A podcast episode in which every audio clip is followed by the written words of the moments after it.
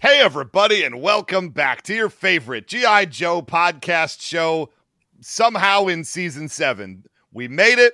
This is Season 7 of Knowing Is Half the Podcast. New logo, who dis? This is not Season 7. Isn't it? No, I thought you said we were starting Season 7 with this. We're starting Season 7 after this, with the first G.I. Joe episode. You know, yeah, like the... we should talk about this before I start talking on the air. Yeah, I was shocked into silence because I thought maybe I missed something. Maybe we were no longer a G.I. Joe podcast. You can't start a season on a rando garbage trash nonsense like we watched for tonight. I feel like we've done it before, to be fair. You know that Gina has weird OCD issues, and if we started on some random thing, she would explode, literally explode. Not this figurative, literal bullshit where you're like, oh, it's just an exaggeration. No, her body would come apart, would just go, and all of the bits would come flying out.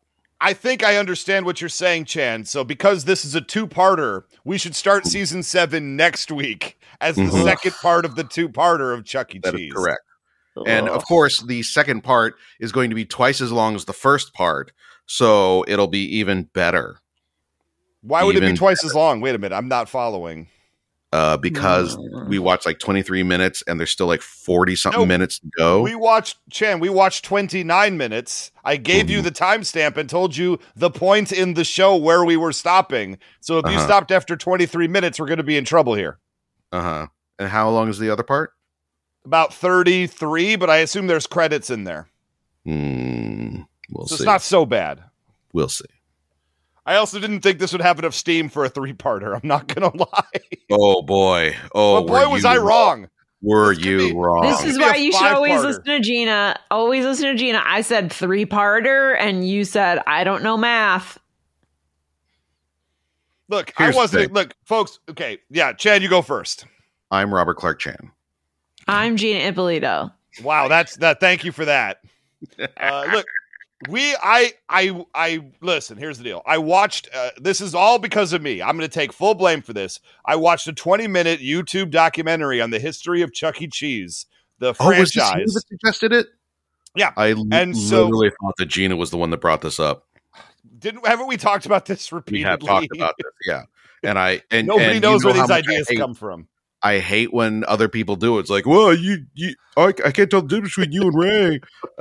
And yet here we are. When you do it, when you say that I was the one that said something and it was Gina, that irritates me. And yet here I am doing the exact same thing. I mean, look, it's a vicious circle, flawed and gross. Yeah, I watched this video and I'm fascinated by Chuck E. Cheese just as a concept, like the fact that Chuck E. Cheese was basically a product of its time that still somehow exists today, like 40 years later, is astronomical. Chuck E. Cheese came about because there was a guy, like a smart guy, who was really into this new thing called video games in like 1983 or whatever, 1982.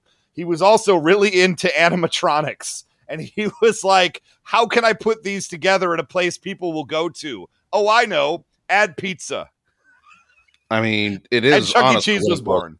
Brilliant things ever. I agree. It has everything. Like even bad pizza to kids is still pretty good. Wonderful. And then like to add on top of that, like games and toys and furries. I mean, it's everything that people could want. Well, you made it weird when you called them furries. Were we not all thinking it throughout this entire episode, especially when they're sexualizing them every chance they get? Okay, well, we will talk about that. And I know I wasn't, for the record. I was not considering them furries. I was considering them beautiful people. Whoa. The beautiful people, the beautiful people.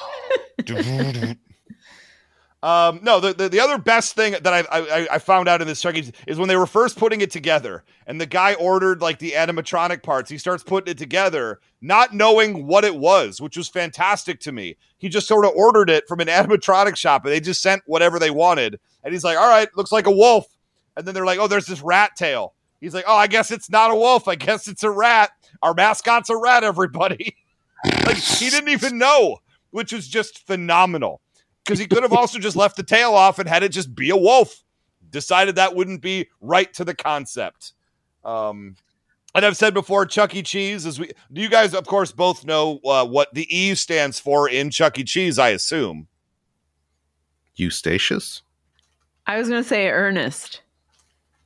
You Engelbert? Stop it, both of you. Stop. I know you know the answer, and you're trolling me right now. Charles Ernest Cheese. Estuary. It is Charles Esquire Cheese. No, it is Charles Entertainment Cheese. Now, if it was me, I would have gone for more literary references. By that, of course, I'm referring to movies. I would have called him Charles Foster Cheese, but that is just me, and I understand why they made the decision that they did. Wow. Okay. You have a chance to class it up, you take it. I'm surprised that you have even watched Citizen Kane. I took film studies classes multiple times. What are we talking about? I know that things. You can barely retain any information, and you often don't understand it when it's presented to you. So no. Gina, did you not hear him? He had to take the simplest class in schooling multiple times because he didn't get it the first time. Star Wars?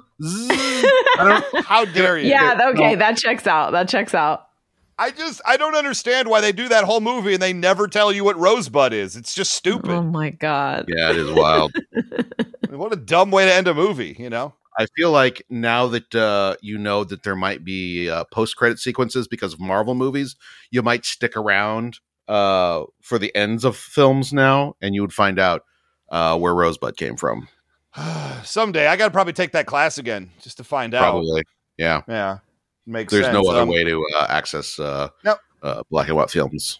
So for the people at home who don't know, we do have an international audience, you know, believe it or not. And Chuck E. Cheese is a location that's been around for over 40 years. It's a place they've reimagined themselves a few times. Originally, it was a place where teenagers and kids and parents would just like hang out like it was the mall. And there were video games and there was animatronic dancing and there was pizza. And then they decided they wanted to be more of a family-friendly organization, so they kicked out all the unsupervised teenagers who were sort of running the place in favor of it being, like, just a place for, like, kids and families. And now, like, I don't know, have you two been to a Chuck E. Cheese, like, in the last calendar year? Hell no. What if I answered yes to that? I am clearly a pedophile. Look, yes. I'd both be surprised and unsurprised. You could have said either way, and I would have been like, yeah, okay. Really quick, Ray, I need to make a check of the time code here so I can pull Gina saying I am a pedophile. Yes, of course. Of course. Okay, I'm good. Continue. Ringtone made. Can we offer that as like a Patreon? I think so. Ringtones of Gina saying horrible things. Yeah. I mean, people would pay for them. Like people who are listening to the Buffy podcast pay for their songs.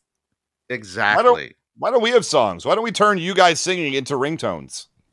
I mean, they write an original song every episode, but they also make a living off of their podcast, whereas we make enough to buy one jelly bean every 6 months. Pull back the curtain a little bit. We're getting a social media person. So how are we doing that? You know what? I haven't figured it out yet. I just figure, like the universe, you will it into existence and the universe will make it happen. When we get one, then I'm sure they'll give us like really helpful information. Like, oh no, how to make money off of this thing. Chan, wait a minute. Chan, did you sign up for Andrew Tate's Hustlers University? I mean, are you manifesting right now? Is that what's happening? Yeah, no, I got the secret and then the secret told me to sign up for Andrew Tate's. Hustler University, is that what it is? Hustlers University. Yeah, it's just it's a Discord server. Yes. Nice. I'm glad you know that. You get your diploma on a used pair of panties. Oh yeah. And then they frame it for you. I mean, you got more than anybody else did if you pulled that off. Usually you just get excuses. I don't know. So Chan, have you been to Chuck E. Cheese in the last year? No, we were supposed to go for, actually I think Egon did go for a friend's birthday, but I didn't get to go that one. That's what it is now. I've been a couple of times, in the last 3 months, 4 months. Yeah. And I didn't even realize it was still a thing. I thought they had closed down. No, you know about the what do you call it? The ghost kitchen thing, right? Mm-hmm. Yes, that I know about. It's the most fascinating thing in the world is ghost kitchens to me. They made it through the pandemic, and so they're still a thing. I'll tell you what, you guys, I love me a Mr. Beast burger, but I won't eat at Red Robin. Uh-oh. I don't like ghost kitchens. I'm going on the record. Oh, well, if you get your food delivered, odds are good at some point. Gina, I'm sorry right now. You're working hard, you're writing, pitching shows. How have you not written a show about a kitchen that was murdered? Comes back to life. Oh man. And then it has to using delivery drivers figure out who killed it. I'm just saying, Gina, it's right there. Season 2 of Poker Face, y'all. Come on. It's right there. Okay. My point I'm trying to make is that Mr. Beast Burger is a scam. Okay. We're already a billion years into this episode, and it's going to take a long time. Look, guys, settle in. This one is we have a lot to talk about. No, I will just say I've been at Chuck E. Cheese recently. There's half the games were broken. The wings were actually surprisingly good. The pizza was what you think the pizza would be like there. But it's turned into just a place smaller in scale that hosts kids' birthday parties. And that's basically it. And you know what? If they can stay in business rocking that, go for it. There's no more animatronics. Chuck appears on TV screens now, and somebody comes out in a costume once every 30 minutes to dance. I'm fine with it. Are they as horrifying as they once were? These costumes? I hope so. Honestly, I think they've toned it way back. It was it was not nearly. Look, I'll say right now, the Chuck E. Cheese costume used in this movie is one of the most expressively terrifying yet beautiful things I've ever seen. The range of emotion that Chuck gets out of this costume is next effing level. Especially when they're flying the spaceship. Yes, they will be flying a spaceship. Spoiler alert. But let's open it up. Yes. Yeah, I really wish that we had some context, some concurrent context, because there's some things here. I feel like if we went into a Chuck E. Cheese, for example, we would find some version of that race car. That you could drive in the Chuck E. Cheese. In the much same way that you can tell which G.I. Joe vehicles were being made as toys because they showcase them in a really weird way. I would like to know what the Chuck E. Cheese experience was at the time of this. I went to Chuck E. Cheese's back then. It was basically a larger version of what it is now. There were video games, a few interactive things. There was a playpen area. And there was animatronic stage where the parents would just sit there to be entertained. I get that. I just mean specifically, how deep did this crossover go? Because they made this for a reason.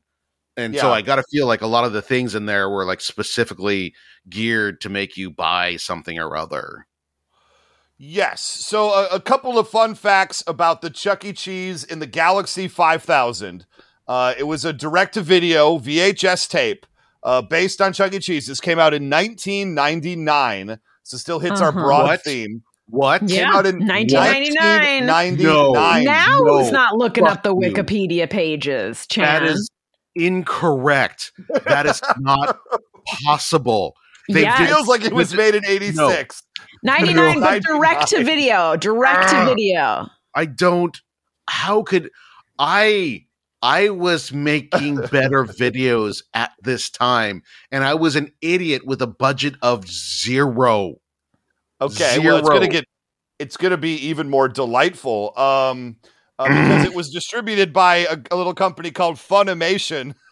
the world famous anime company. Fun back in Funimation. What is happening?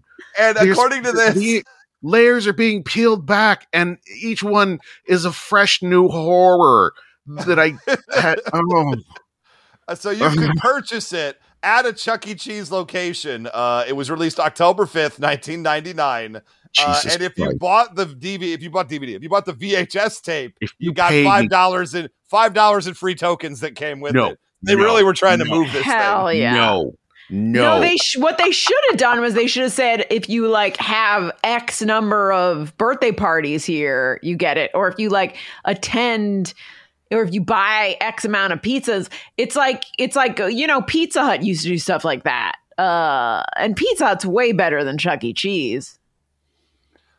Absolutely. I mean, look, Pizza Hut. No, Pizza Hut gives you the pitcher of soda, but no animatronic rats. Yeah. That's not better. Now, the other cool thing about Chuck E. Cheese, really quick, is that there was like an internal skirmish about the animatronics and the whole theme and what they were doing. So they broke off, and a bunch of like top end people at Chuck E. Cheese quit to go form a place called Showbiz Pizza, which the exact same gimmick, but with a gorilla who played the drums. Oh, yep. I thought because I dated someone from the South for a little while, and they didn't have Chuck E. Cheese. They only had Showbiz Pizza. So I thought it was like a regional thing, like Hardee's versus Carl's Jr.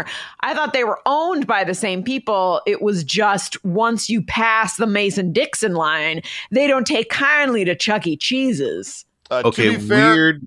Yeah. Chuck E. Cheese was not a union sympathizer, A. B...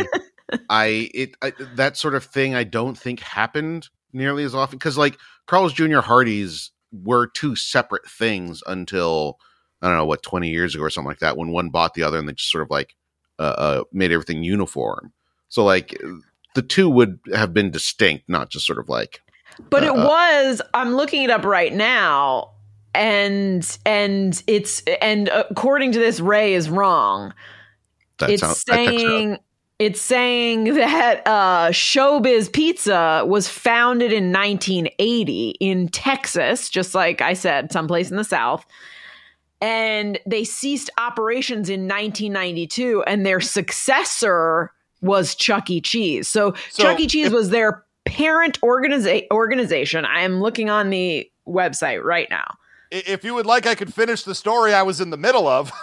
No, because you already told it wrong. No, because in 1977, I didn't even realize it was Atari's co-founder who founded it. So obviously he loved video games. They broke off. They were acquired by Showbiz Pizza. Chuck E. Cheese was in 1985 to become Showbiz Pizza Time Incorporated, which unified the two brands in 1990. But then in 92, Showbiz went away and everything was just replaced with Chuck E. Cheese's. None of this makes sense to me. Nah, I mean, but also they found it in 77, so they found it even earlier than I thought they did. Video games were apparently still a thing in 77. Well, it was Atari's co-founder, so there you go. What an amazing story the Chuck E. Cheese story is. Anyway, there's this movie. I'm already out of it. No. You're gonna be back in because you loved it so much. Yeah, I'm sorry. This is, guys, I'm underselling it. This is the greatest movie I've ever seen. And I've only seen half of it up to this point. Listen, if I got this for free for eating a bunch of pizzas, it would be okay. No, if you had paid me $150 to take it, I would have also demanded that I punch the person responsible before I would even let it near my house.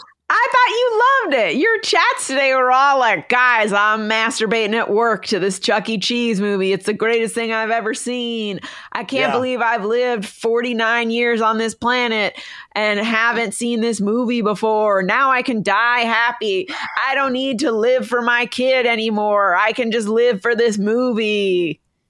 You want me to keep going? I took the screen away from my coworkers, but not my dick. I am 48. How dare you? Oh, my God. You know, what's funny is I was like, what's an age that's so old that he'll be offended? And I'm picked 49 because I thought it was way higher than your actual age. This is so upsetting. I didn't realize that it was close to your actual age. Boy, we have been friends for quite some time, haven't we? Well, that all ends today, unfortunately. I just assume you're basically my age. I just assume everyone is basically my age. Kids, adults, grandparents. I assume they're all whatever age I am that day. We can't all be 29. I'm sorry. Here's the thing. That's not how it works. I deliberately omit information about people's age from my brain nowadays because anytime someone I know does, you know, something of consequence, like, oh, you know, I'm writing on a show, or I, you know, picked this up, or I sold this. Then I find out that, like, yeah, I'm like 23. I'm like, cool. How much of my life have I wasted doing this and pursuing success? And no, there's a point. I believe this, and this is my belief, is that when I got to my 40s, there came to be a point where everybody I met was either upsettingly older or upsettingly younger than I thought they should be. It's because everyone your age is like in a hole with their kids and their family. It's before their divorces and before their kids are like old enough to not really want to spend time with them or need them anymore. So there's like a good like 12-year period where everyone just sort of goes away. You're not wrong. Reemerge. Yeah, no, you're exactly not wrong at all. That's a fact. But tell you what, you guys, can we start talking about this movie? I mean, you guys, I keep trying to. I was talking about how Chan loves it, how Chan's Chan wishes he wrote it. If he had written it, then he would feel like he had accomplished something in his 77 years of life. How he's now telling everyone he meets on the subway about this movie, and he hands them a little synopsis that's laminated because he wants to spread the good word of Charles Entertainment Cheese. Oh, correct. Okay, hold on. There's a couple things I got to say right now. One, I have recently taken the subway with Robert Clark Chan, and I will say the highlight of that was some sort of addict waking up as the train started moving, singling out Robert Clark Chan and shouting, "What time is it? Hey, what time is it?" To which point Robert Clark Chan, "Chuck E. Cheese time." He said, "I should have said Chuck E. Cheese time." At which point Robert Clark Chan tells him the proper time. We think we're done here, and then about 30 seconds later, the guy turns from across like three cars, or not cars, but seats, and says, "I don't believe you." Because he was waiting for him to say Chuck E. Cheese time. So Chan, you really missed an opportunity by not telling that guy it was Chuck E. Cheese time. I just appreciate the fact that this guy really needed to know what time it was, and then being told correctly, refused to accept the results. He was worried he was going to be late for his business meeting. I mean that's probably it. I will be polite the first time around, but as soon as you tell me I'm wrong, then I got no more time for you. We just move on. You do not exist to me anymore. Dead to me. Yeah. If that guy doesn't want to know that it's Chuck E. Cheese time, he can go fuck himself. Chuck E. Cheese time. It is. Now, to be fair, Gina, can you do me a favor and act like you hated this so me and Chan could have a Ray and Chan versus Gina episode? Because if we both like it, Chan has to pretend like he didn't like it. Okay, I'm confused because weren't we just establishing that Chan wanted to punch whoever created it in the face? Yeah, because he thinks you liked it, so he has to be contrary. You see, you know how Chan works. I think he's saying he did not like it. That's outrageous. Who could not love this? Let's talk about it. I guess we're what, like an hour and a half into the episode? Roughly, yeah. This is, guys, Gina told us ahead of time. She's very beat down, tired, exhausted right now. So I'm like, all right, here we go. Hour 50-minute episode. The episode begins at Chuck E. Cheese's, of course. You walk in the front door of Chuck E. Cheese's and you're greeted like an old friend returning to a place we know. By a terrifying group of individuals, can I say? To be fair, the people who inhabited this Chuck E. Cheese location are, I mean, weirdly enough, straight out of 1987, but this is 1999. They must have used footage from from the freaking 80s, because as soon as they came out, I'm like, well, yeah, this thing was obviously made in, like 86 or something like that. I continue to not believe. And you know what? You can do to me what I did to that dude on the subway and dismiss my existence. I don't believe you. I do not believe it was 1999. I do not believe that human beings did this sort of thing. I will say, like, there are some there's some fashion here that screams like early 90s. Like, there's sort of like a high pony and bangs. There's like oversized T-shirts. It looks like 92, 93 to me, which makes sense if it's in some weird state where like they're 10 years behind. But yeah, there's no, I was alive in 1999 and this is not how people looked. No, I would not be surprised if someday they reveal that everything in this is an animatronic. The human beings in this were really, really realistic animatronics. Well, we first off meet the character. Now, Gene, I need your opinion on this gentleman. His name is Pasqually, and he is an authentic Italian chef who makes all the pizzas at Chuck E. Cheese. He is still a character they use today, as played by what seems to be Lou Albano. Well, I mean, as soon as he came on, I was like, oh, is that PJ Pasqually, the famed ghost kitchen purveyor who like he shows up in your Grubhub as Pasqually? Oh, no. And you're like, oh, look, a pizza place. I'll try that. Not knowing that it's fucking Chuck E. Cheese's. And it was. Oh, my God. I was so excited. Oh, my God. And this is the guy who made it, Chan. So, Gina, He's a very authentic Italian man. So how did you feel seeing your kindred on screen? Listen, I'm all about representation. It matters. I'm glad that they're finally getting the true Italian people out there. I will also say that, like, there are two delicious pizza places on Main Street in Booton, New Jersey. I'm from Booton Township, but Booton is the place that has everything because my town is too small to have anything. So in Main Street, only mansions in Booton Township. Yeah. There's no room for anything but Booton Township. So there's no room for anything but three of the largest houses you've ever seen. But on Main Street in Booton, there is Roma Pizza. And there is Pasquale's Pizza. And they are both very delicious. If you're ever driving through Booton, get a slice from Roma, get a slice from Pasquale's. Okay, hold on. So, are you telling me that Chuck E. Cheese like swiped Pasquale's name? Or is like Pasqually like a legit Italian name? Or no, Chan, what she's saying is one of these two places is a Chuck E. Cheese. And she loves Chuck E. Cheese pizza. Pasqually is easy to believe. Pasqually is a common Italian name. I've never heard it. Well, then it can't be true. So right here, right. Chan. It's right here. Could we, Chan? Can we get a sound poll of Pasqually talking at all? Because I want to hear that deeply authentic Italian accent. It warms my heart. Welcome to my famous Italy. Welcome to my super accurate. No, it's a Southern Italian name that's pretty common. And I don't know. I think that they probably just Googled. Googled it, or like I think I've seen like pizza places. I can't remember what the Pasqually pizza guy looks like on the pizza box, but I have seen ones that look similar to this. That if you were to turn a cartoon caricature into a human being, Weird Science style, if you were to hook a pizza box up to some things and put bras on your head during a storm.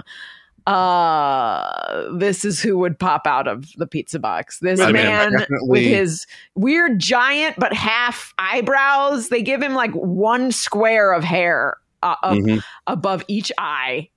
Yep. It's truly terrifying to look at. He has a mustache that looks like an oversized Band-Aid they covered in hair. It's wonderful. I am screen capping this. We will be posting it because it is important that the people know. This starts out, there's Pasqually, the Italian stereotype. There's a bunch of terrifying furries, and I don't care what you guys say, these are fucking furries. And then there's a little boy. And it is just the weirdest crew. The weirdest crew. The little boy's name is Charlie Rocket. It's Charlie the weirdest Rocket. Fucking crew. I'm sorry, did you say Charlie Bucket? Is this Oh, Charlie Rocket. It's a completely different Buckets. Character from the Willy Wonka protagonist. Good. But is he though? Is he really? You tell me. He immediately starts shaking down the furries for money. So I don't know where he's from. God. Here's the thing. He first goes to the Italian guy for money because it's true. We will loan you money. But if you don't get that money back to us, Charlie Rocket is not going to be walking right for the rest of his life. All right. We need to set the stage a little bit more clean because so much more happens before we even get there. Not really. First up, we walk into Chuck E. Cheese after being assaulted by Pasqually, the chef, at which point we see the four characters. That would, of course, be Chuck E. Cheese, his friend Helen Henny, their cowboy friend Jasper T. Jowles, and a giant purple grimace dude named Mr. Munch. They walk in like they're Tony Soprano. Mr. Munch? Is that his name? I did his not name is Mr. hear Munch, that. Yes. I didn't know what the hell he is. Now I think he's a dude who goes around munching buttholes. He is a butt munch. Don't tell me any differently. Also, what the fuck is this chicken? She's like dressed like a sexy cheerleader or something like that. These are all these characters are terrible. One amazing thing, real quick, Chan, about Mr. Munch that I just discovered. He was voiced by, of course, they used Funimation voice actors, right? Because that's who did it. So the voice of Mr. Munch is Christopher Sabat, who did the voice of Vegeta and Piccolo in Dragon Ball, All Might in My Hero Academia, and Daisuke Jigen in Lupin the Third, ladies and gentlemen, Mr. Munch. And I'm so happy right now. Sorry, I don't know. Like, what is he supposed to be? He is the hirsute cousin of fucking Grimace. He's like a weird purple lump. But I don't like that they have real things like mouse, chicken, dog, and then purple thing. Like, I'm sorry. Do you fucking hate that there's a pig and a frog and a bear and a whatever? Because if you're telling me what Gonzo give him shit, because they give Gonzo an origin story. What? Like 40 years later, fucking retconned. No. You guys, can you believe in this Chuck E. Cheese movie? They didn't immediately launch into an hour-long backstory of Mr. Munch. I mean, what the fuck, y'all? But what they need to, they don't even say on the Wikipedia page what Mr. Munch is. Does he go on to be Detective Munch in the Homicide series? I lied. He was actually played by Richard Belzer. Rest in peace. I mean, I'm not gonna lie. I'm impressed that you knew Richard Belzer off the top of your head. I love some Richard Belzer. Richard Belzer right now? No, I mean everyone does, but Ray is not known for knowing things. It was, Richard Belzer wrote a book on stand-up comedy that was one of the first industry-type entertainment gifts my mom ever got for me. So I read it like 5,000 times, knew him as like an old-timey stand-up comedian, and then when SVU became a thing, I was like, oh, it's that very funny comedian. This should be hilarious. Oh, no. Yeah. It was actually not hilarious on that show. He played what we call against type. I thought he was very funny. Very funny. Okay, so we find out the four of them are sitting at a booth, and they say it's been a long time since we've had like a meeting of the crew, like getting the crew back together. They are the Sopranos. And then Pasqually comes over, and nobody knows who called the meeting. Pasqually says, I called the meeting. You know Charlie Rocket. Then they're like, yeah, we've seen him around. That is so weird. It's so wonderful. We're aware of this child. He's in our spheres. We don't hang out with him. I'm telling you, he's a fucking shakedown artist, and they know him because he's the shakedown artist around town. Who the fuck goes to a chicken and a purple thing and is like, I need money. Get me some fucking money. That's the whole deal, is they say, why are we here? And the kid says, I need some dough. He needs some money. At which point we launch into multiple bits immediately. Nope. No, I'm What's just that, saying Joe? No. That, yeah, multiple bits. Happen. Nothing happened there. Pasqually says, I want some dough. So first off, they say, you have plenty of dough. You're Pasqually, the pizza chef. Give the child some dough. And they say, no. It's not like that. And then I assumed we were going to get into the story. No, they go for bit number two, where they start singing, and Chan, I have to hear it. No. No, a deer, a female deer. Pray, a drop of golden sun. But why do you need a female deer, Charlie? Well, There is a note that is wrong in there, and it sounds like fingernails on a chalkboard to me. Doe, a deer, a female deer, and he goes doe, a deer. Like he is goes. It so down. They don't have to pay residuals. I don't know. That's what I was wondering. But the rest of it is the same, so I don't know. I just think it sounds like someone is punching my eardrums. It was hilarious. I could not believe they went in for a second set of bits. And I'm so happy they did. That's what this movie's all about. Going in for a second bite at the pie. And I love it for it. And at which point the kid's like, no, I'm actually here because I need money. This whole meeting was gathered, as Gina said, a shakedown for a child. But it's like, well, okay, they empty their pockets. I got $10. You got $10. Wow, I got $5, Chuck says. And they pull together like $18. They're like, is that enough? And he's like, yeah. No, I need $50,000. And I am telling you, this kid is a fucking gangster. He makes up some sob story about his Republican grandparents, and he is like, now figure out a way to get me the 50K, you little bitches, or else that chicken is going to be in every pot. I did not recognize that there was the threat of murder here. But, yeah. I mean, given the situation and the absolute ludicrousness of a child walking into a pizza parlor to get $50,000, I have to assume something is going on that is going over my head, and maybe that's it. I think here's what I think. I think because in a second he's going to say, like, my poor grandparents, they're farmers and they need a new tractor. Which, like, yeah, right, kid. I think his grandparents run a farm as a front for human trafficking. Mm-hmm. I think what ended up happening is they had a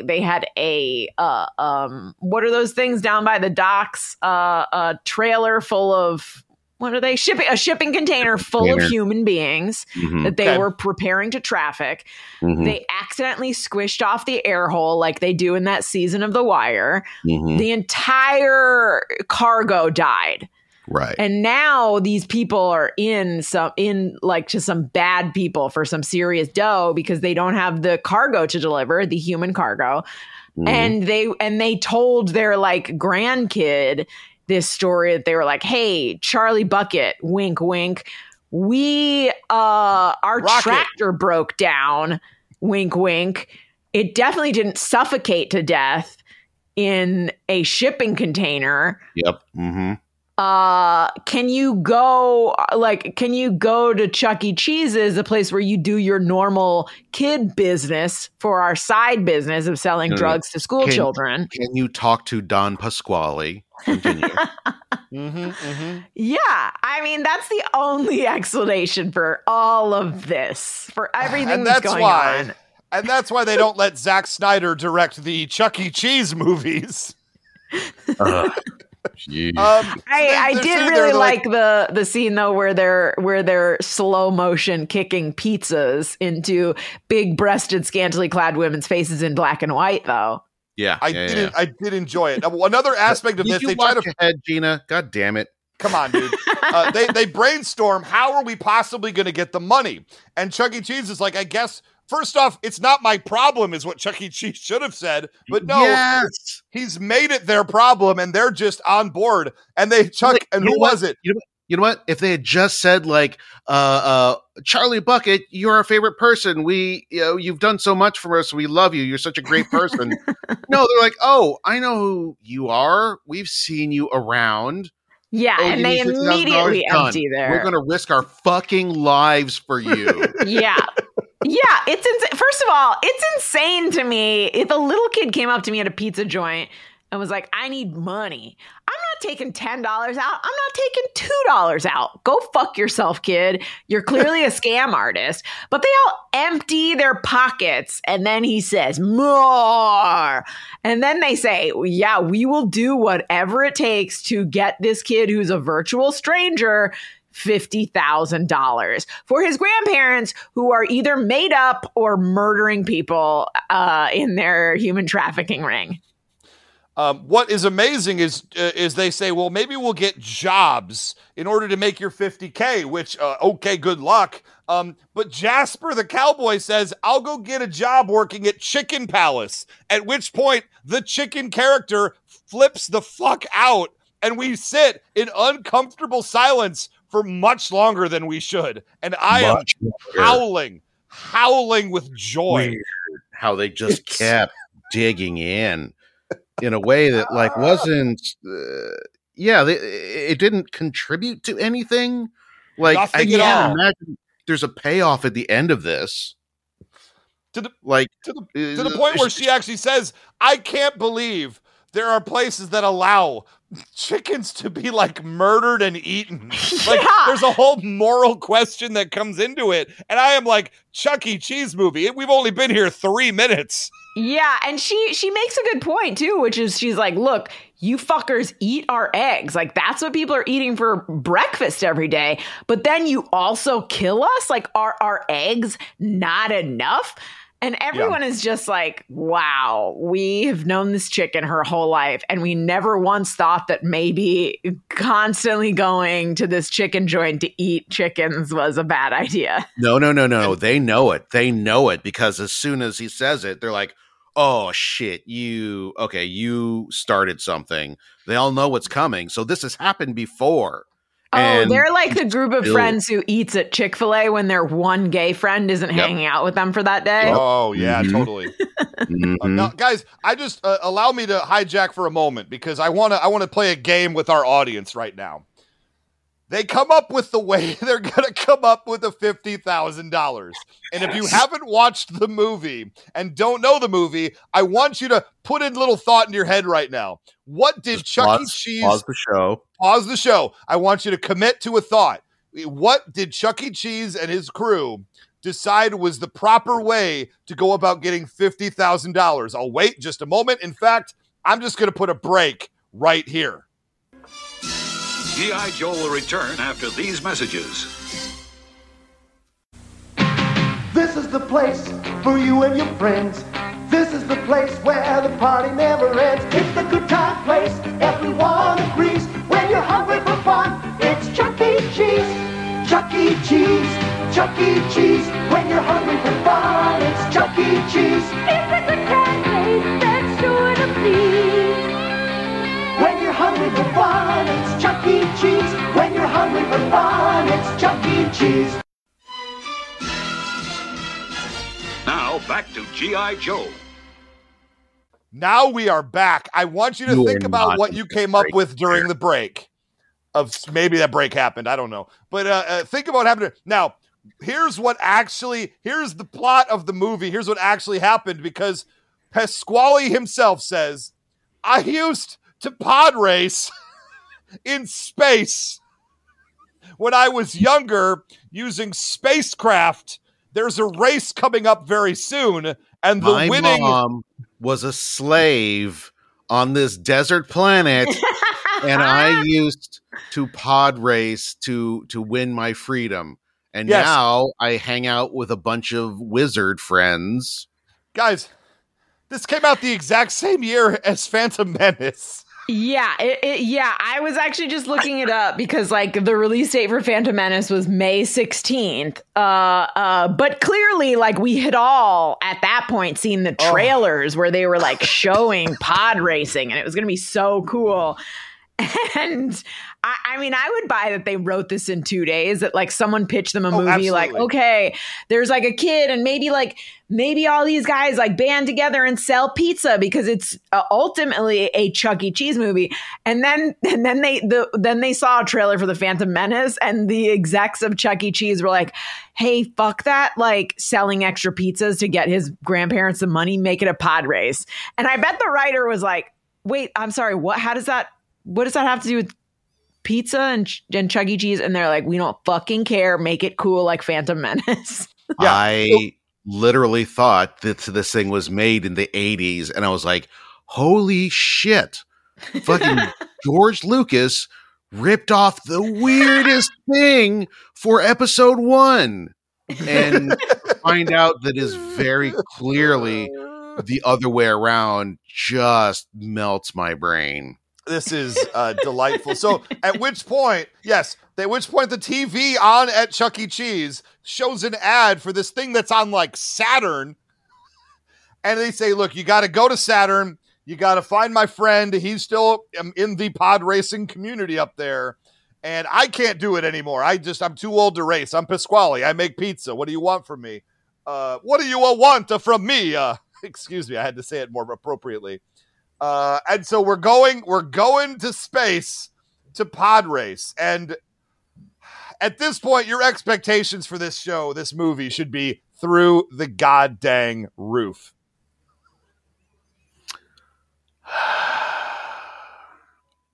And you would be right. Went so far as to come up with a fake speed. They call it Vega 2. Vega 2. Just to keep the ripoff going. Like, I made the castle run in 12 parsecs. Nah, that's not a thing, brah. It goes to Vega 2. That's, no, there's nothing. Thing. It's a very famous speed. There's a speed that is called Vega 2. And so we should be, by all accounts, going to space now, but we have time for a dance number at the Chuck E. Cheese first. No. I think. Oh, Chan, so weird. Chan, weird. I need to hear it. I need to hear the song. No, because the deal is Jasper, and dude, the name Jasper is not a cowboy. Like, he's a fucking prospector. He has to be. All right, maybe doesn't want to go because he's got a lick of fucking sense. Also, again, they have no, and this kid isn't like an adorable kid. He looks like he's like from Jersey, 1988, the kid down the block who, like, as soon as a girl would get boobs, he would punch her in the tit. That's who this kid looks like. He looks like his name is Keith, something Italian. And oh, he punches boy. Girls Gina, in the tits. Gina, please, we're going to have to bleep that because clearly you named a real person who really exists, who really punched you in the tit, and we're going to get sued if Hell we no. Put his name out. No one would dare punch me in the tits. I'm doing the tit punching. Is Keith your drag king name? Yeah. No, this kid, he's not adorable. They're not friends with him. The whole premise is flawed.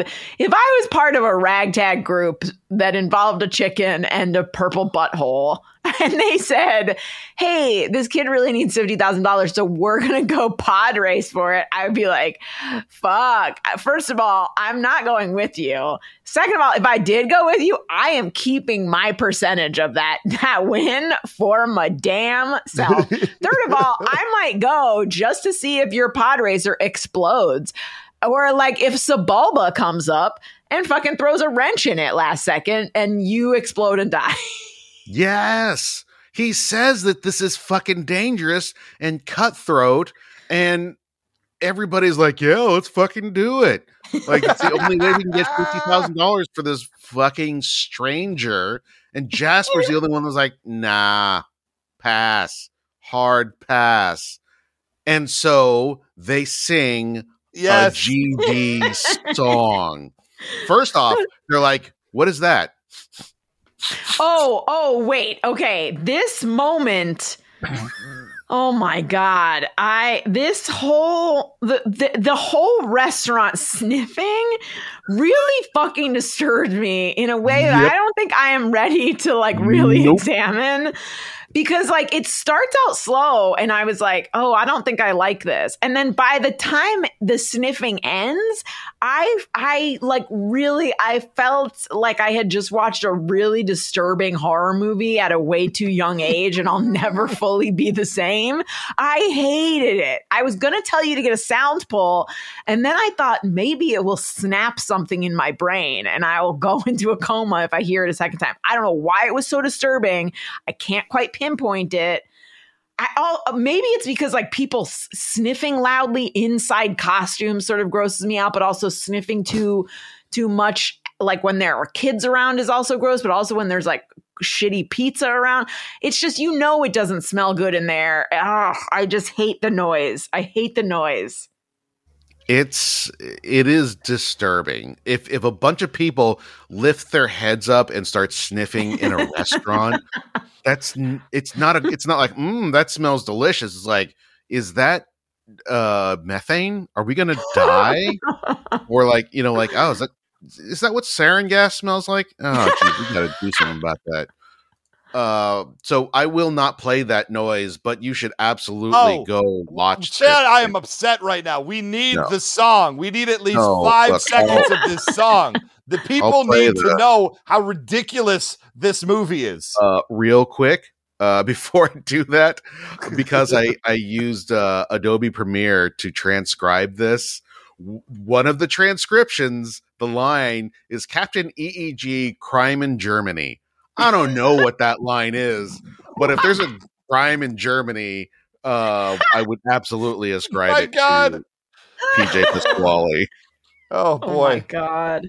Do some magic, abracadabra, doobadabra, but first I sing, then you sing. Let's grab a front row seat. A front row seat to the galaxy. To the galaxy. The galaxy's for you and me. Look at that! Look at that harmony. That is called Coming Together, and that lady chicken can sing. Now, the best part is there is a full dance number. Everyone at Chuck E. Cheese is involved. All the characters are involved except Jasper, who is sitting down at the booth, seemingly not noticing the dance number until the camera pans, and he looks over surprised. What is Jasper doing? Jasper is reading a book. What book is Jasper reading? Because they flashed the cover. I'm going to let you guess for a second. Yeah. What book do you think Jasper would be reading here? 3, 2, 1. The answer is John Steinbeck's Of Mice and Men. That must be considered the high point of wit. Oh my God. In the PJ Pasqually world. I was so happy. I was so happy seeing this. And so finally, they come over and try to roust him 3 times. Finally, the gift of song takes over, and Jasper's like, you know what? My life is terrible. I'm in.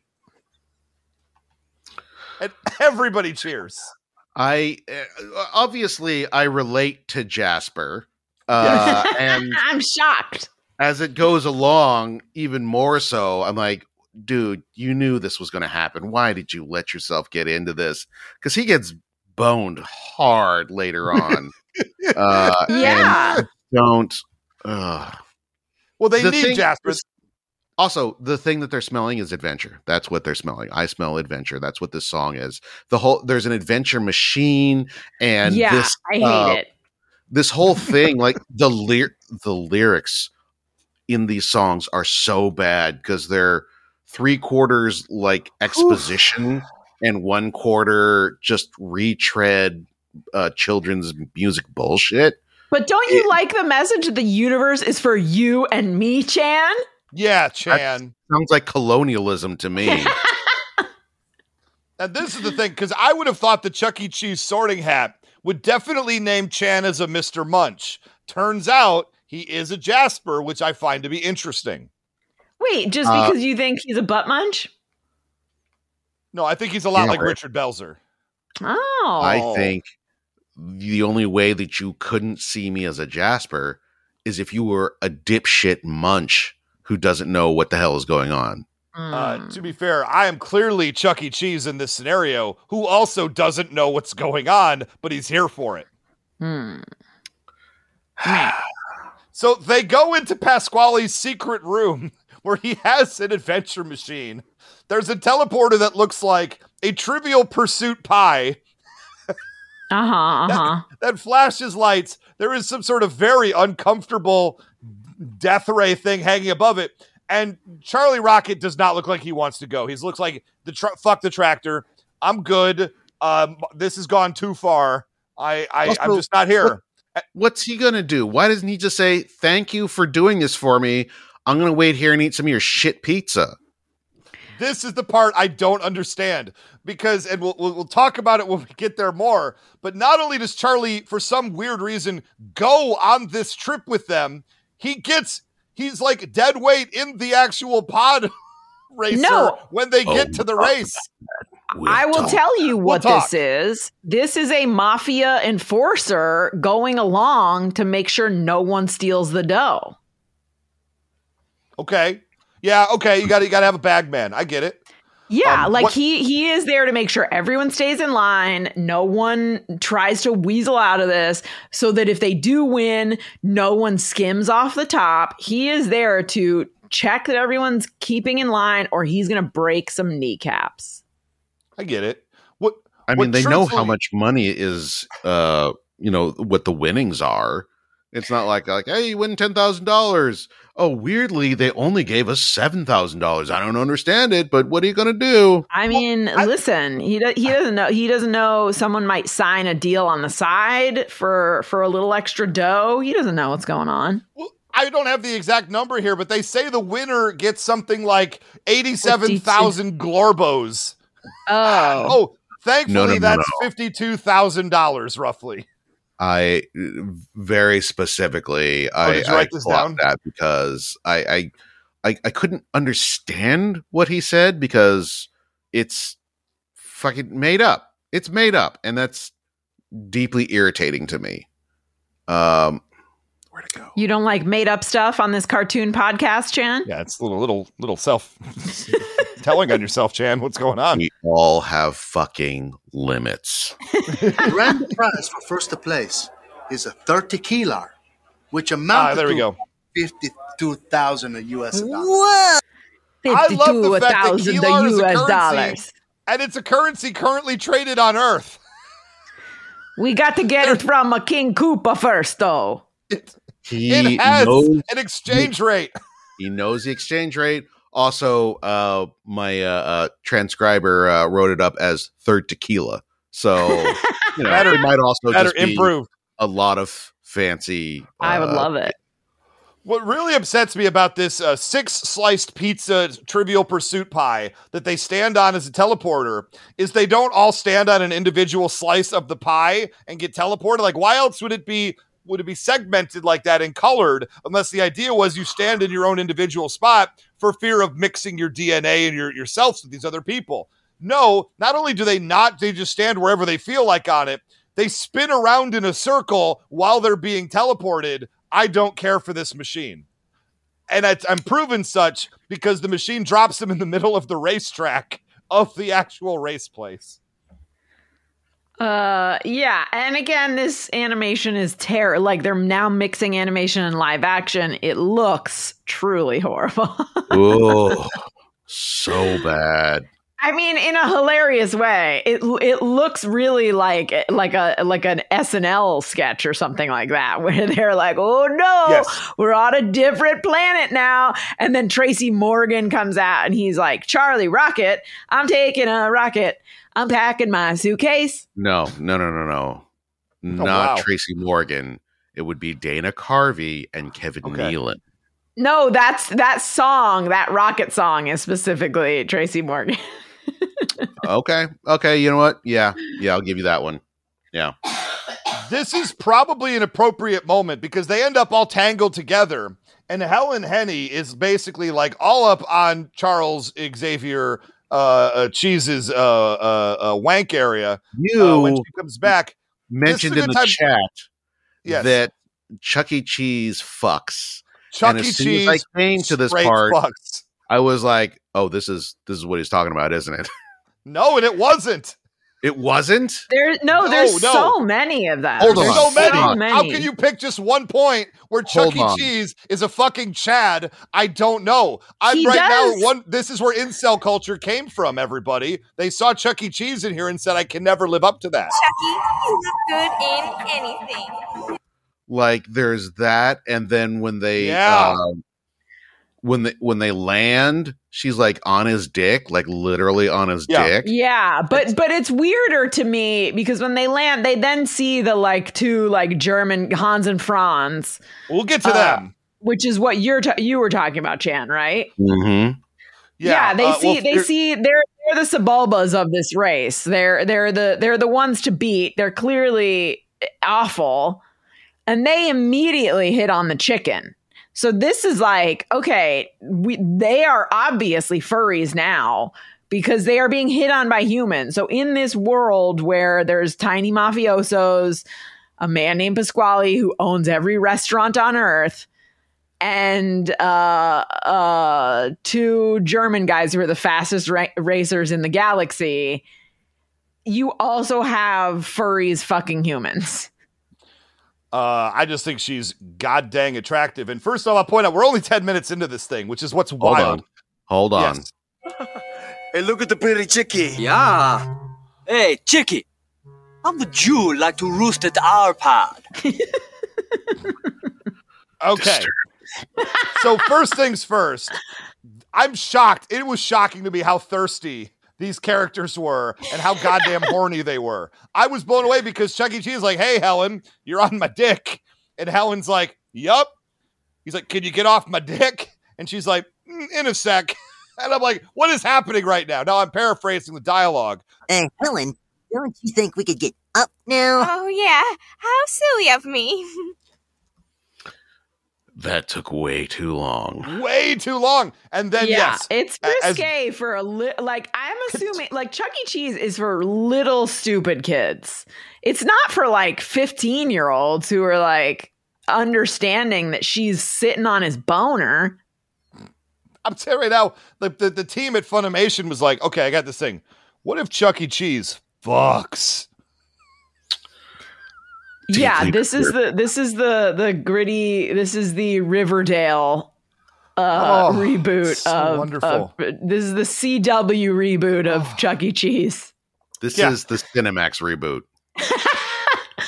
Yeah, the chicken really wants Chuck E. Cheese. He seems uninterested. She's sitting on his lap in an inappropriate touching moment. And then when they land, two German guys are like, "Hey, come to fuck us, please." And then she's like, no, "I don't want none of that." And then they're like, "Well, then we're going to beat the shit out of you." That's right. When I thought this thing was from 1987, I was like, it. "Okay, they're ripping off Hans and Franz," which is a weird choice, but like, I guess. But the fact that it was fucking 12 years later and they went for Hans and Franz and also weirdly looked like the Road Warriors with no budget, it was so unpleasant.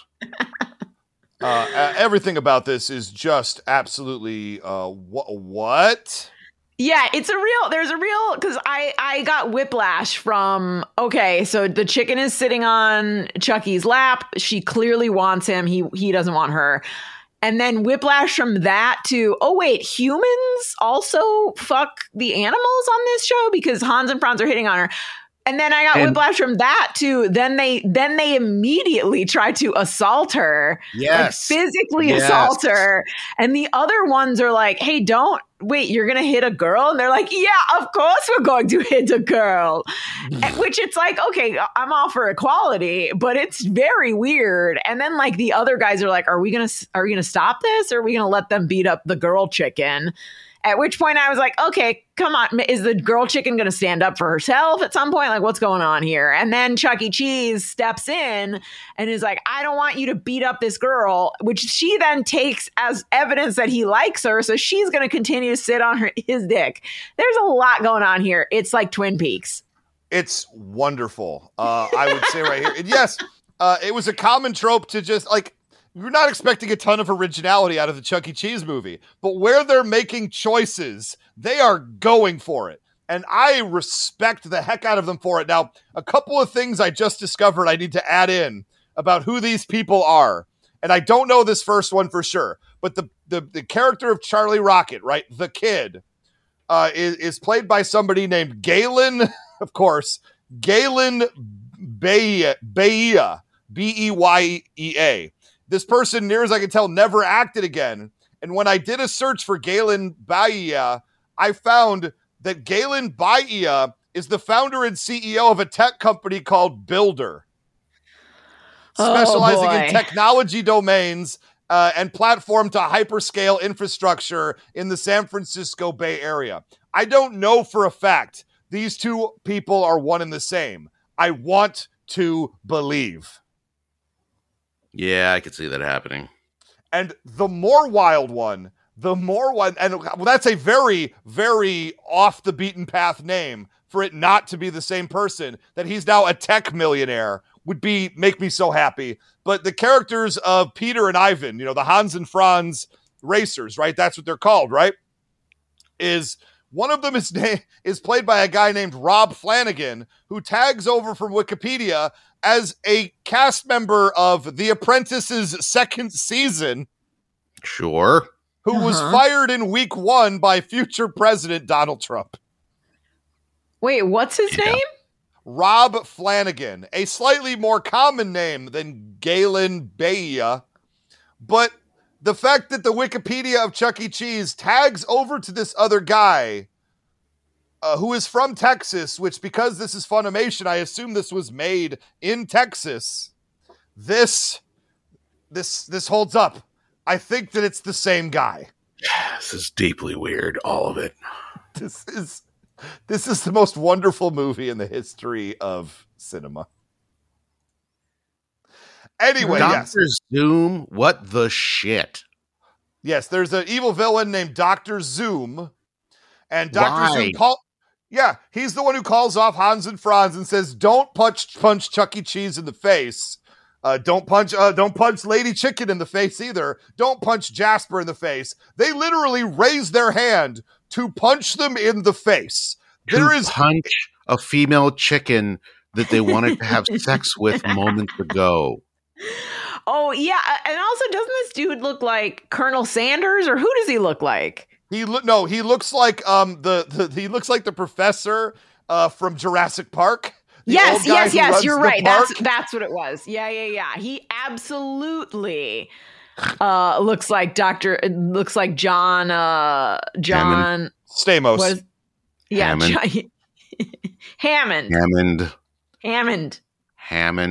Hammond eggs. But he has a face like Gomer Pyle. So it's just different. It's different choices. But you know, Chuck E. Cheese stood up to the bullies, almost got punched, didn't. Win for Chuck.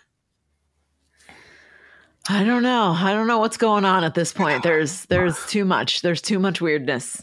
Yeah. Better all pay off in the second half.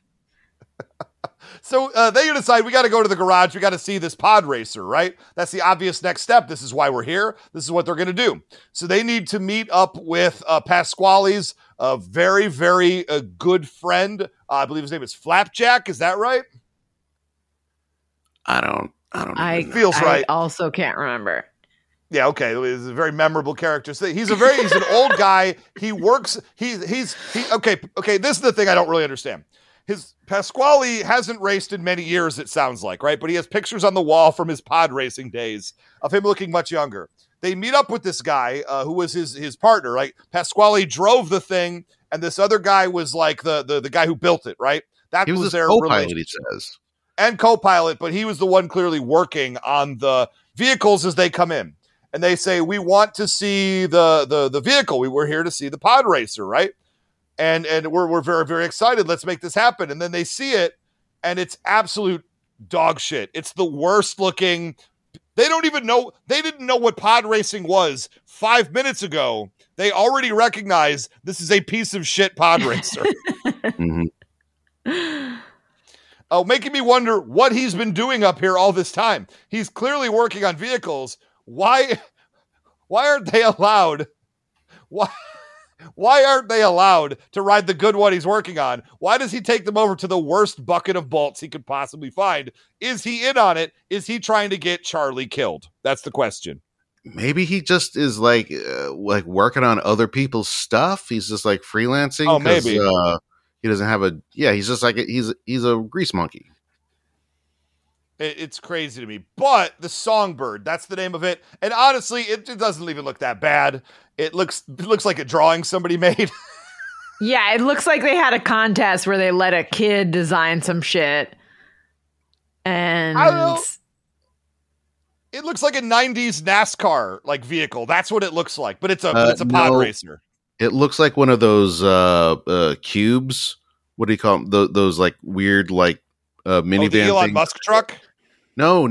The ones from like 5-10 years ago. They're like the cube cars like with the weird windows that go on an angle, but wrap around the side. They have like a really tall ceiling and like a really low. I like those cars floor, so they're actually way more comfortable than I thought they would be. But like from the outside, they still look like dog turds. Mm. Yeah, I love them. They're very, very nice. But guys, this brings us to the scene that caused me to say Chuck E. Cheese fucks, and that is there's a groupie. There's a pod racing groupie, blonde lady who just walks up to them and says, "Hey, Astrid," and she says, "I'm here to hang out with pod racers. That's really what I'm into. Holy hanging out with pod racers." And she is DTF 100%, which gets Chuck and Jasper in a conundrum because they both immediately see her and they're like, "I'm in."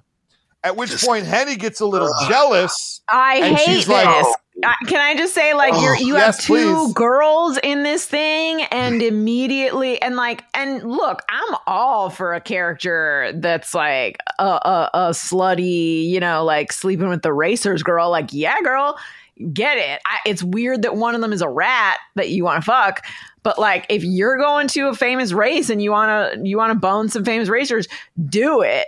But then Henny is like, well, here's the thing, and then like the girl drops her handkerchief and the boys are like fighting to pick it up. And Henny is like, "Oh, here, you dropped this. You should probably hang on to it, bitch." And then they're like eyeballing each other. And I'm like, couldn't we? It's late. It's again, 1999 is late enough that this was already a tired trope. Like this was, I would buy this if it was like a John Hughes 80s movie where they were like, we're 1987. Yeah. But like in 1999, there were already characters that were like, "Look, we shouldn't be fighting, especially not over dudes." I would have loved if this chick came in and she was like slutting it up. And then Henny got maybe a little bit jealous and the girl like pulled her aside and she was like, "Hey, real talk. I didn't realize you had dibs. There's plenty of other dick around here for me. Like, you go, girl. Like, you get him." No, then she should be like, "Here, let me like make you up so that you're more attractive to the rat that you're trying to bone," you know, because like maybe that's part of the problem is she's a goddamn chicken, and that's just not what he's into. She's already dressed like a cheerleader. I don't know how much sexier this chicken can be. Are we just gonna ignore the fact that Henny gets mad and walks away, and we get a legitimate 7 full seconds of her walking away from the camera, stopping, hiking up her skirt, and then walking further for like an extended. Sashaying. Excuse me. Is swinging her ass to draw in the male gaze. Mm-hmm. And it is this combined with the fact that the Astrid has on like a mini skirt, but she's wearing tights because this is for children. So obviously she can't be like super sexy or real sex pot. She's just like partway there. Listen, like Bugs Bunny as a chick was super sexy. They could have sexed her up a little bit. That's what I'm saying. Like, I guess they do. They just went halfway with it. Yeah. You're right. They should have given her some chicken cleavage. That's what I was begging for. I also like that Astrid walks away and we get 5 more seconds of watching her walk away from the camera, shooting her hips off side to side. Like, this is an amazing movie, you guys. This is all I'm trying to say right now. What is happening in this movie? Because, you know, Jasper and Chuck, she's like, I can't decide. You know what, Chuck? I like this guy a lot better than Jasper. She kisses him on the nose. Look out. And takes off. And then after she leaves, Mr. Munch is like, yeah, Chuck, fuck that chick. Very supportive friend. Yeah. Very, very supportive friend. That Mr. Munch. The purple, I don't know what he is. Anyway, let's take ourselves back. Oh, no, I'm sorry. No, before we can go any further, we have another song. No, we have another song, Robert Clark Chan. Because let's follow Henny's story to a balcony that she now finds herself on. And let's hear her sing about how forlorn she is, given the situation that she's super interested in being more than a friend with Chuck E. Cheese. But a sentence I never thought I would say out loud. Mind you, but Chuck has put her squarely in the friend zone, and this is upsetting. Chan, I need to hear a little bit. Can't you see the sparkle in my eyes that shine only for you? Oh boy, bring it home. She's good. Yeah. She can sing. I forgot also that that at some point Chuck says something like, Henny's like one of the guys, and she's like real offended by it, which she's I real would mad. Not be offended by this. She's very offended by it because she clearly she wants to bone. But it's not a bad thing. It's not a bad thing. If she doesn't want to be one of the guys, then I guess it's a bad thing. But she's so crushed by it. And in the song, she has a part where she's like, you called me one of the guys. She does. She makes a callback to the great dialogue. Yeah, it's insane. Wonderful. There's a line in the song saying, how could you call me one of the guys? And then she rhymes it with, you can see, why can't you see the sparkle in my eyes that shine just for you? I didn't write these lyrics down, so I'm doing them from memory. I mean, yeah, I think very memorable song. That was just before where I did go. How could you say that I'm just one of the gods? Can't you see the sparkle in my eyes? Yep. Oh, wow, I was right. Just wonderful. God, like I said, the lyrics are three quarters exposition, which is so fucking weird because we just saw it. Call me one of the guys. Guys, I'm crying right now. It was so beautiful. It was so nice. I'm touched. I don't get touched often, but when Henny brings it, she brings it. Unintentionally hilarious, I will say. It's unintentionally made me really laugh. I love the direction they've chosen to go with this. Now it's now overnight. It's the next day. The Chuck E. Cheese crew has been in the garage working on Songbird, or now it looks like a totally different vehicle. I get a little confused. You know, this is basically Legion Season 2 at this point. I don't really understand which car they're in. Does it really matter? No. It's gone from being a green NASCAR looking thing to a sleeker looking yellow and blue vehicle. Because clearly they spent all night working on it. Clearly, they just painted it. Just painted it. That's what you want to do, is have paint fumes while you're about to do a race. Also, if the thing is a piece of shit and it needs a complete overhaul and you only have a few hours to do it, maybe put off the paint job till tomorrow. That's what I'm saying. Why would you fucking do that when you could use it to make the thing go? Which it doesn't. It doesn't. It does not go. Listen, okay, hold on. Because Jasper is our genius. They needed Jasper. They had to do an entire 2-minute song and dance number to get Jasper along because they needed his technical wizardry. So he spent all night working on this car, getting it ready for a pod race, pointing out the fact that Chuck E. Cheese is driving this pod racer. And none of these people have ever done pod racing before. And they are going up against somebody who can hit Vega 2. Okay, That's impressive. Everybody knows that very famous measurement, Vega 2. Chan, we've talked about it already on this episode. It's How science. Are they expected to get to Vega 2? Well, it's not the matter of getting to Vega 2. It's when you do the Vega 2. That's what dude guy says. Like, so you know, like if you know what's what, you do it right at the end there. You know, one thing I've learned about racing, and there have been a lot of different races, but like NASCAR, you know, for example, weight is very, very important in a vehicle.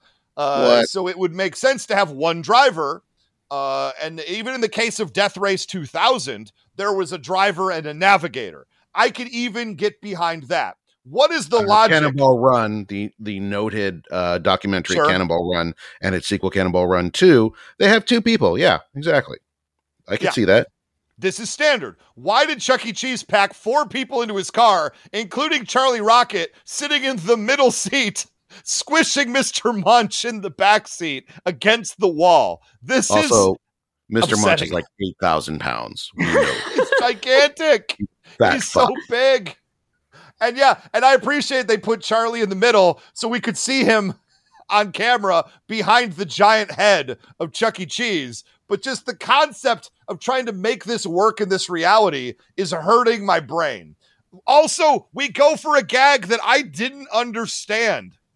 They go for, we're going to count down from 10 and start the race. 10, 9, 8, 7, 6, 5, 4, 3, 1. Oh. We skipped 2. Nobody can go. I guess we have to do it again. Let's count down from 10 a second time. I did not understand this joke. Three, 1. Oh, we got it wrong. That's dumb, but okay, whatever. Then you go like, and go. And then everybody tears off. But they go back to 10. It is a really weird moment. They go back to 10 and count backwards from 10. And there's nothing to explain what the joke was supposed to be or why they would stretch it out like that. Yeah, why does this need to be padded? There's no legitimate. This was a DVD they made for their own restaurants. It could be any length they wanted. Why pad? Yeah, it's a very weird stretching out thing. The only thing I can think is that, like, the owner of Chuck E. Cheese, this was like the bit that he pitched. So they were like, all right, you guys, the only thing we can't cut from this movie is this bit where they count down twice. Yep. I also need to point out there's a bunch of different racers here. There are 6 racers in total. So you got Hans and Franz in the red car. You've got our heroes in the yellow car. Also, like, the Batmobile is there. Oh, at this point, I was like sort of brain dead. One of the vehicles is a spitting image of the Batmobile as a pod racer. Another one is like the Star Fox's vehicle. More like Zaxxon, if we're going to go back to classic arcade games. Another one just looks like a pair of binoculars with a big dot in the middle of it. I don't quite understand it. But here we go. The race has started. And everybody's off going very, very fast. Here we go. We're doing this. Except the Chuck E. Cheese wagon does not work. It doesn't. It's not going anywhere. It barely gets off the track. Pretty now. So great. But Jasper realizes, oh, you guys, I just have to literally hotwire the car. Mm-hmm. And we're going to do an electrocution bit that lasts far too long. Far too long is he getting zapped. And not only does he get zapped for a very, very long time, an uncomfortably long time, but he also glows afterwards. And they do a bit where he looks at everyone else and says, "What are you looking at?" Okay, and no one will tell him.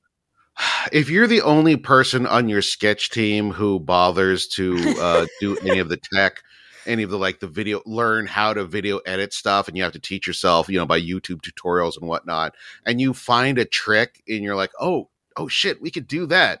Eventually you will write a sketch just so you can do that one effect.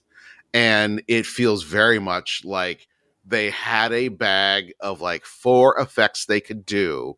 And they're like, okay, we have to max out our effects potential here.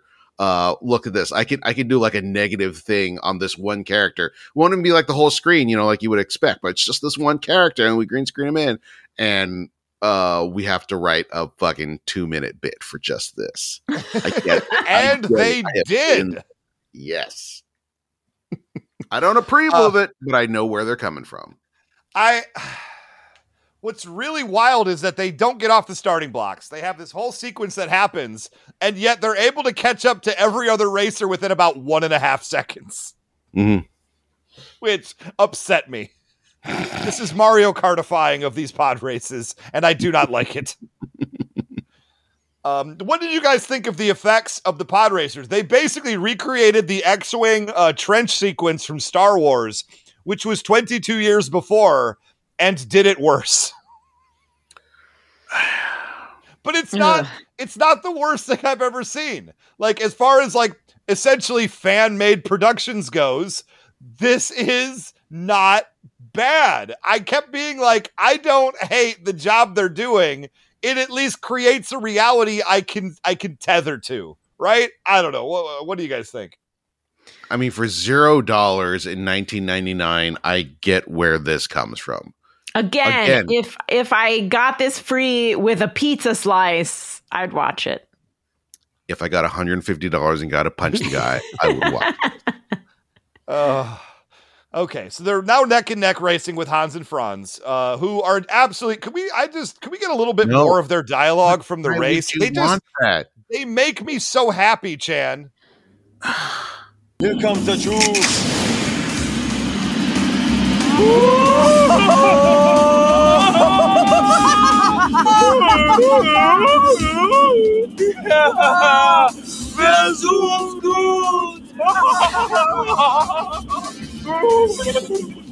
right, Mousy, get ready for some real action. Yeah, blow some Earth boys out of the sky. Yeah.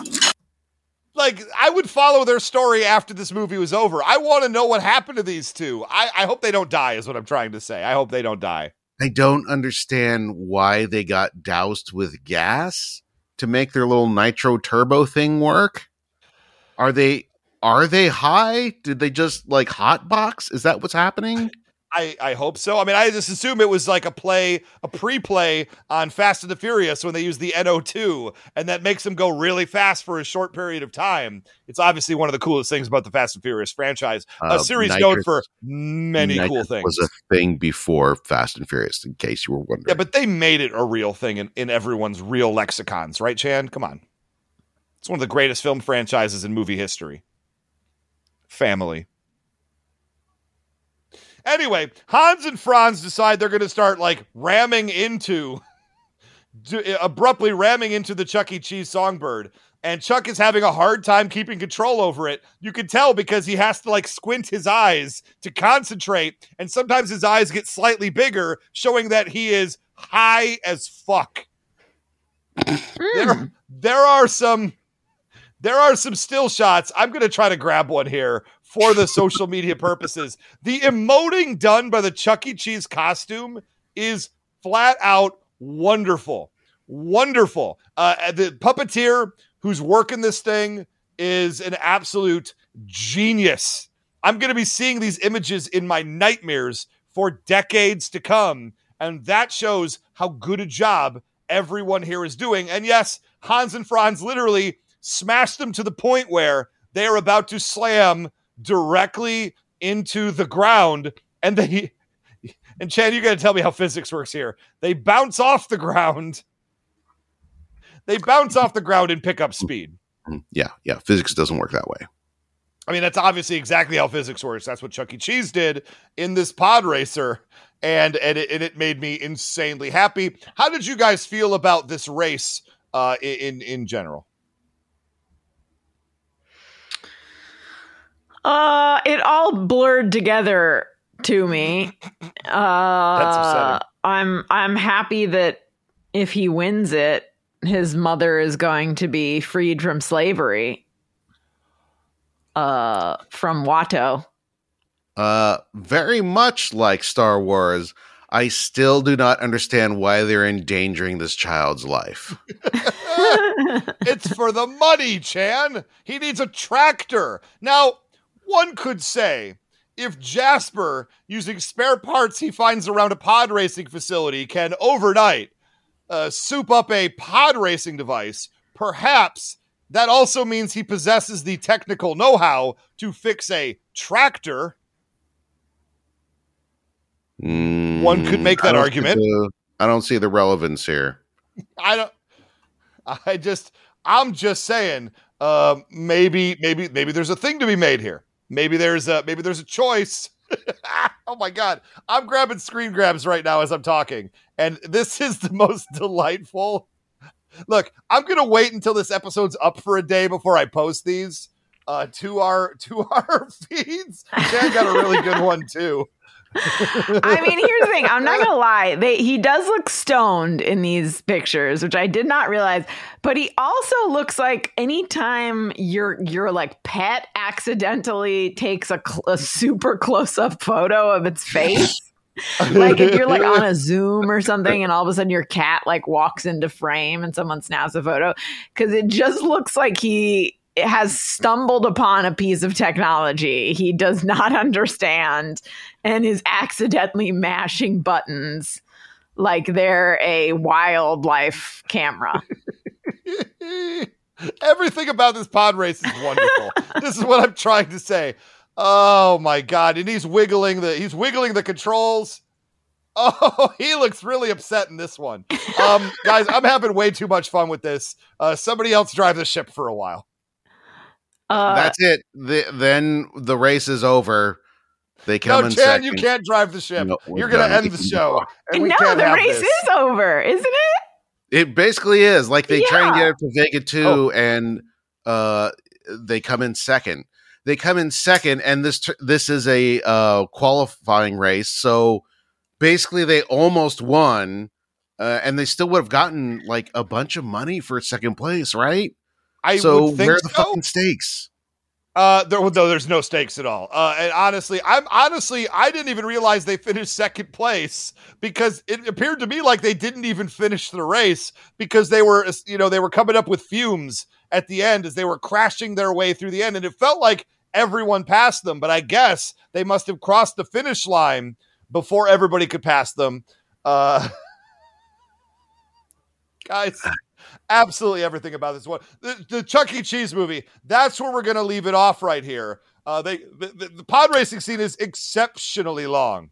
Yeah, it was very long. I can't wait to see what happens in this. I don't know how they're going to squeeze another 30 minutes out of this. I'm going to be honest, but I have a feeling it's going to be by putting in 10 more songs about how he says, I'm one of the guys. You can't see the sparkle in my eyes. Someone watched episode 1 and was like, yeah, like the high point, the climax of this thing is this huge badass pod race. You know, with our $0 of FX money, we should do the same thing. We should make the climax of this thing a 6-minute pod race and then do it twice. Because there's got to be another one coming up, right? There's got to be another race. Yeah, there has to be another race, right? No, you're exactly right. I don't exactly... it's called the Galaxy 5000, so obviously that's kind of the name of the race. And and I'm rewatching the end part of it right now. And every time they cut to Chuck E. Cheese, I just burst out laughing because this costume is just doing work. This costume is doing a lot of work. And I am here for it, yes. So yeah, they crashed their way to the finish line. No, I gotta grab that one. Oh boy, guys, everything about this is just wonderful. That is where we're gonna wrap up this episode of Knowing Is Half the Podcast. Chuck E. Cheese, a movie I did not know existed a week ago, and I could not be happier that we found it, ladies and gentlemen. You guys, if you guys at home, I know a lot of you, you know, you watch along with us. This is a case where you got to watch this. I want you to have seen when we do episode part 2 next week, right?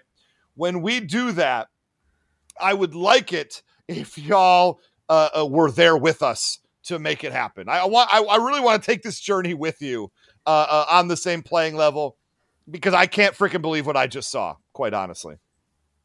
It's guys, so what is your opinion of this wonderful property? It is the worst thing I've ever seen. I like how bonkers it is. I definitely think that whoever made it is now a full-blown furry who goes to conventions and fucks other adults dressed in furry costumes. Yeah. We call those normies. By we, do you mean fellow furries? I'm not a furry, sir. How dare you? I don't know where this rumor came up. Now, the funny thing is, my sister is an artist, and she makes most of her money off of the furry community, going to conventions, going to conventions and drawing art of them as their furry characters. And this is how she makes a lot of money. And it's a very lucrative business if you don't mind being around furries all day. And you know what? I love me some furries. Why not? I'm not one of them. I don't understand it. But you do you and you have fun. That's what I'm saying. Have fun with it, everybody. I'm not here to kink shame anybody, Robert Clark Chan. You know what? Furries are fine. I love them. Yeah, I got nothing against furries. Listen, if you want to bring your kid to a furry convention, as long as they're not actually fucking anyone, I think it's fine. I mean, even if you are fucking people, just do it in your rooms. Have fun with it. You know what? You only live once. Dress in a cat costume and have sex with somebody else in a cat costume. I meant like the kids. I meant as long as the kids aren't fucking anyone. No, I'm watching it. I'm watching the results of the race now. Chuck E. Cheese finishes last place. Okay. Fair enough. Finishes dead last place because everybody else passes him because his piece of garbage pod racer is falling apart as he's approaching the finish line and he's going very, very slow. So no, I don't understand how he's still allowed to keep pod racing unless like they just made 30 Kilar, Team X-Force or whatever they're called did. And now we're just going to run it again next week. We're just going to come back week after week till we finally win one. The tractor. What's part of the goddamn qualifier if like even the last place person qualifies? You know, maybe the race is so difficult, just finishing is considered like a big deal. Granted, nobody else had any trouble except for the Chuck E. Cheese team. This is I don't know how anything literally at all. And then the last thing to mention here during the race, Chan just put a picture in our chat. There is a point where they remove the green screen in Chuck E. Cheese's eyes. And so his eyes become background. And I don't even know what that's supposed to be.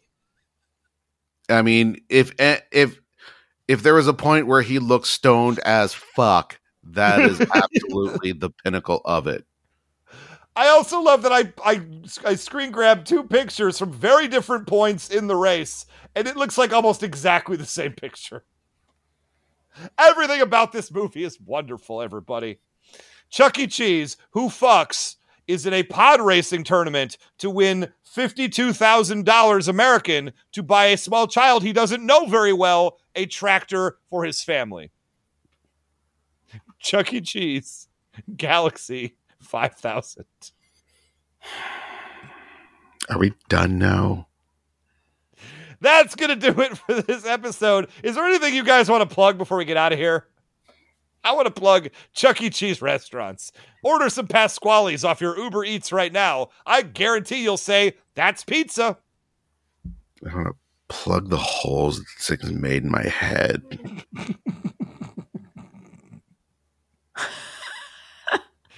Gina, you're working at New Rockstars now. I am. Go subscribe to the channel and tell your 2 million closest friends to subscribe to the channel. Wait, I thought we had to wait like a certain number of weeks before we could sign up or something. I wasn't paying attention, but... I was saying like as long as it starts after sort of like my first video drops, then they'll know it's from me. Has your first video dropped yet? Because I'm about to subscribe. Not yet. Too soon. But go ahead and subscribe, yet. And okay, then I'll say I primed the pump. Is that what I love you it? Say? Yeah, you prime the pump. You get it ready. That's not how I use that phrase. That's because your dick don't work.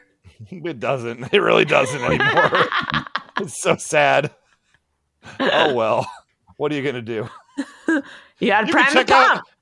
You can check out other shows like Reclaim Detroit, VampireDetroit.com. Got it in. Chan didn't pull the plug. So we got some other links right now. Facebook.com/KnowingIsHalfThePodcast, Patreon.com/KnowingIsHalfThePodcast. You know, a little bit of support here and there. We appreciate you. If you enjoy the show that we're doing and would like to throw us a little bit of support so we can, you know, do nice things like buy everyone Season 7 t-shirts, which we are going to do when Season 7 starts, which I thought was today, but it wasn't today.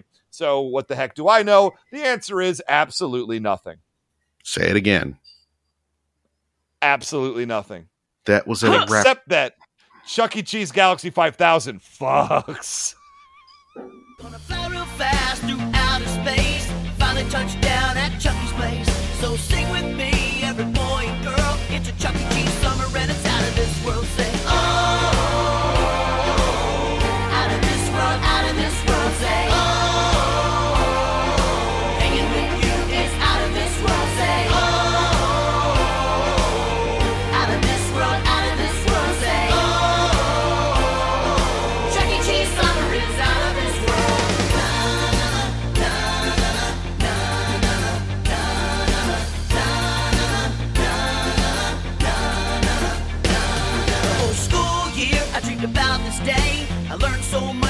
Time to play. Now school's out and the music's on. Feeling so good, now my worries are gone. Our destination is just past Mars. Planet Chuck E. Cheese just beyond the stars. Never been there, you should give it a whirl. It's a Chuck E. Cheese summer and it's out of this world. Say, oh, out of this world, say, oh.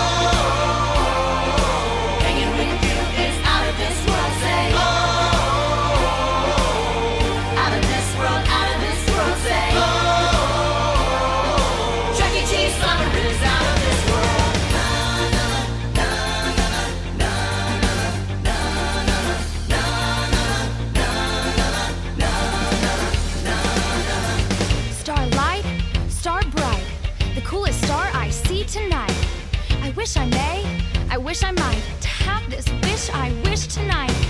I wish to play with all my friends. I wish this summer would never end. I wish this wish, thank you and please, to spend my summer with Chuck E. Cheese.